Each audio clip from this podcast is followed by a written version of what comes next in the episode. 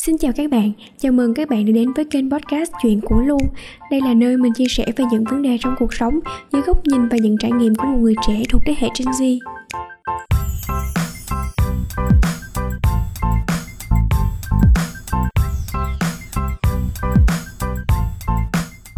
Xin chào các bạn, Lu đã quay trở lại rồi đây.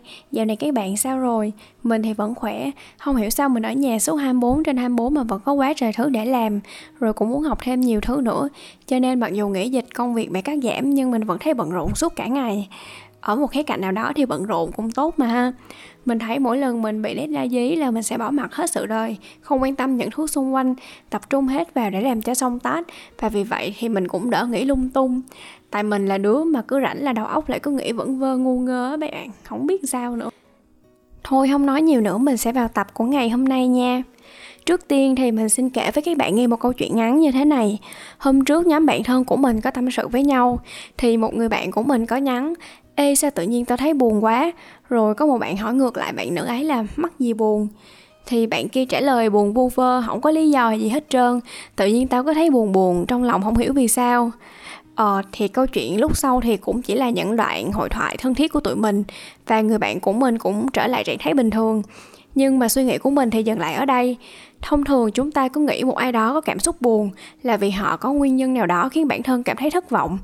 Như tụi mình đi học, cố gắng ôn bài, nhưng đi thi lại không được kết quả mong đợi, hay việc bị trượt phỏng vấn tại một công ty mà tụi mình mơ ước, thì đó cũng là nguyên nhân khiến chúng ta cảm thấy buồn chán. Nỗi buồn được gán cho một ý nghĩa là khá tiêu cực giống như đó là một nguồn năng lượng kéo cuộc sống của chúng ta đi xuống cho nên là có nhiều người phủ nhận nỗi buồn và tránh né khi nói về nó.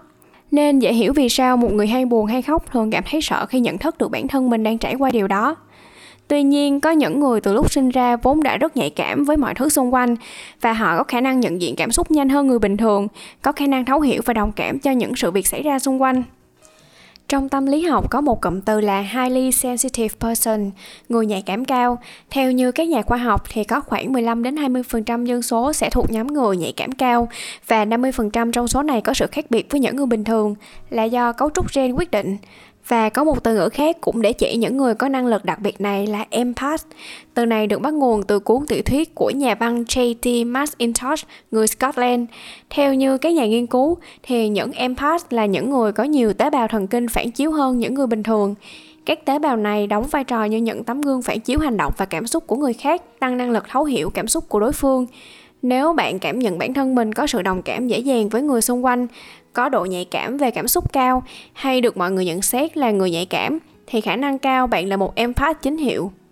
Theo nghiên cứu của bác sĩ tâm lý Judith Olaf, những người empath hay còn gọi là những người thấu cảm có hầu hết những đặc tính của những người siêu nhạy cảm. Tuy nhiên, những người siêu nhạy cảm đa số là những người hướng nội, còn những người thấu cảm thì có thể là những người hướng nội hoặc là những người hướng ngoại. Và người thấu cảm thường được cho là người có năng lực thấu cảm sâu sắc hơn và có khả năng về tâm linh và trực giác cao hơn những người nhạy cảm cao.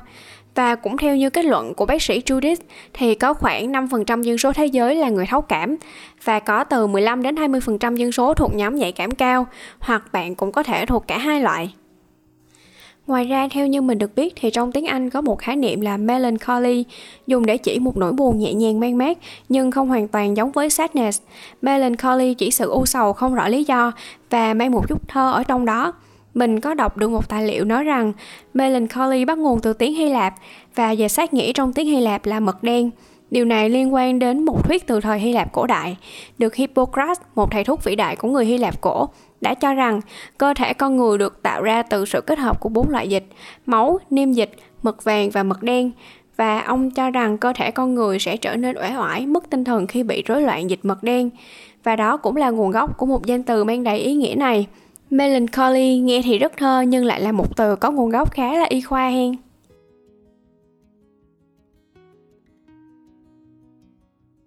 Vậy những nỗi buồn mang mát này ảnh hưởng gì đến cuộc sống của chúng ta? và những ưu điểm nào khi bạn là một người thấu cảm hoặc là một người nhạy cảm cao? Hôm trước thì mình có đọc được một bài khá là hay trên Vietcetera, nói về những bài học chúng ta có được sau những nỗi buồn. Nỗi buồn cũng chỉ là một trong những trải nghiệm cảm xúc của con người. Nó tự nhiên và ai cũng có trong mình những nỗi buồn. Như cái cách mà chúng ta cảm nhận được sự hạnh phúc, vui vẻ, hờn giận hoặc là oán trách và những cơn buồn mang mát đó thực chất lại đem đến nhiều lợi ích hơn chúng ta tưởng. Đầu tiên, nỗi buồn chính là cơ chế phòng vệ của con người về mặt cảm xúc. Khi chúng ta cảm thấy đau đớn về mặt thể xác, có nghĩa là cơ thể đang phản ứng lại với các tác nhân vật lý nguy hiểm. Tương tự như vậy, nỗi đau về mặt tinh thần sẽ khiến con người dè chừng những trò ghẻ lạnh hay những hành vi cô lập mà người khác mang lại. Qua đó, thúc đẩy việc chúng ta có nhu cầu hàn gắn nhiều hơn trong một mối quan hệ ở đây thì theo mình nghĩ là nỗi buồn giúp ta nhạy cảm về sự thay đổi trong những mối quan hệ và giúp chúng ta sống sâu hơn. Và cũng chính vì vậy, nó giúp khơi dậy lòng trắc ẩn của con người. Khi bạn cảm thấy buồn phiền, đau đớn về một vấn đề của bản thân chẳng hạn, bạn sẽ dễ dàng cảm thông và thấu hiểu khi người khác cũng có những trải nghiệm giống như bạn. Và từ đó chúng ta sẽ dễ kết nối với nhau hơn, cùng tạo ra những hành động nhằm giảm bớt những nỗi buồn ấy. Lợi ích tiếp theo của nỗi buồn chính là thể hiện sự rung cảm của con người về nghệ thuật.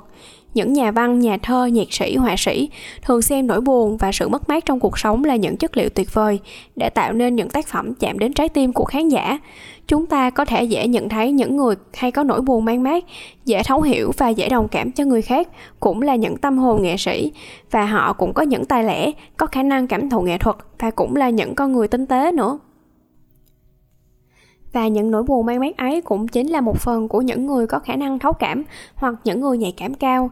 Họ sẽ nhạy hơn với cảm xúc của cá nhân và những người khác, nên trực giác của họ cũng tốt hơn và là yếu tố kích hoạt sự sáng tạo trong chính họ. Người thấu cảm hoặc nhạy cảm cao cũng dễ dàng đạt đến trạng thái thăng hoa trong cuộc sống khi họ cảm nhận được những điều hạnh phúc thông qua những chi tiết nhỏ nhặt trong khoảnh khắc hiện tại, điều mà mình thấy ít người làm được trong cuộc sống xô bồ chạy theo đồng tiền như bây giờ họ là những người trân quý thời gian, trân trọng những điều xảy ra ở chính giây phút ấy.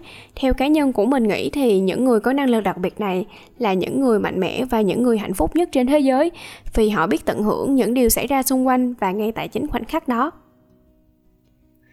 Đối với mình mình tự nhận mình cũng là một tâm hồn nhạy cảm, mong manh dễ vỡ.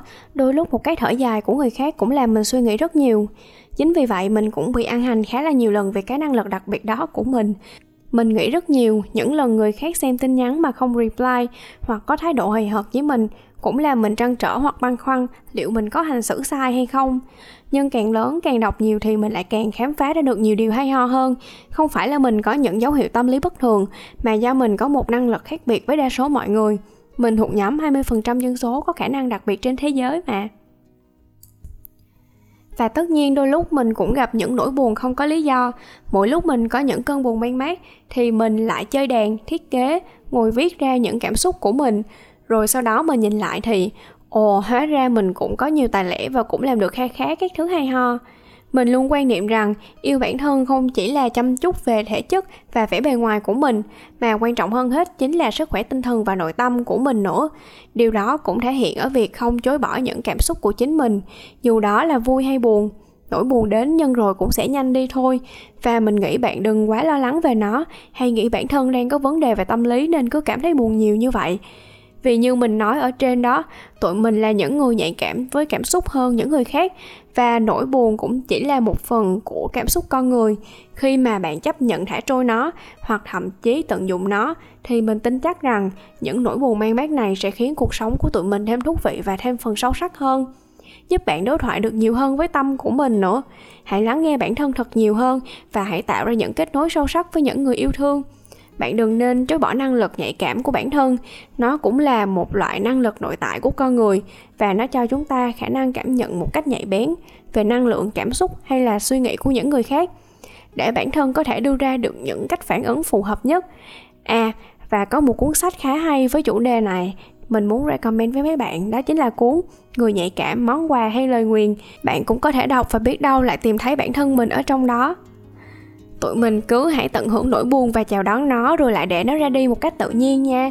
Hy vọng qua tập podcast này, bạn cũng sẽ tìm được câu trả lời cho những nỗi buồn mang mát của bản thân mình, hay trả lời cho chính câu hỏi tôi là ai? và sẽ cảm thấy cuộc sống này thật là nhẹ nhàng biết bao.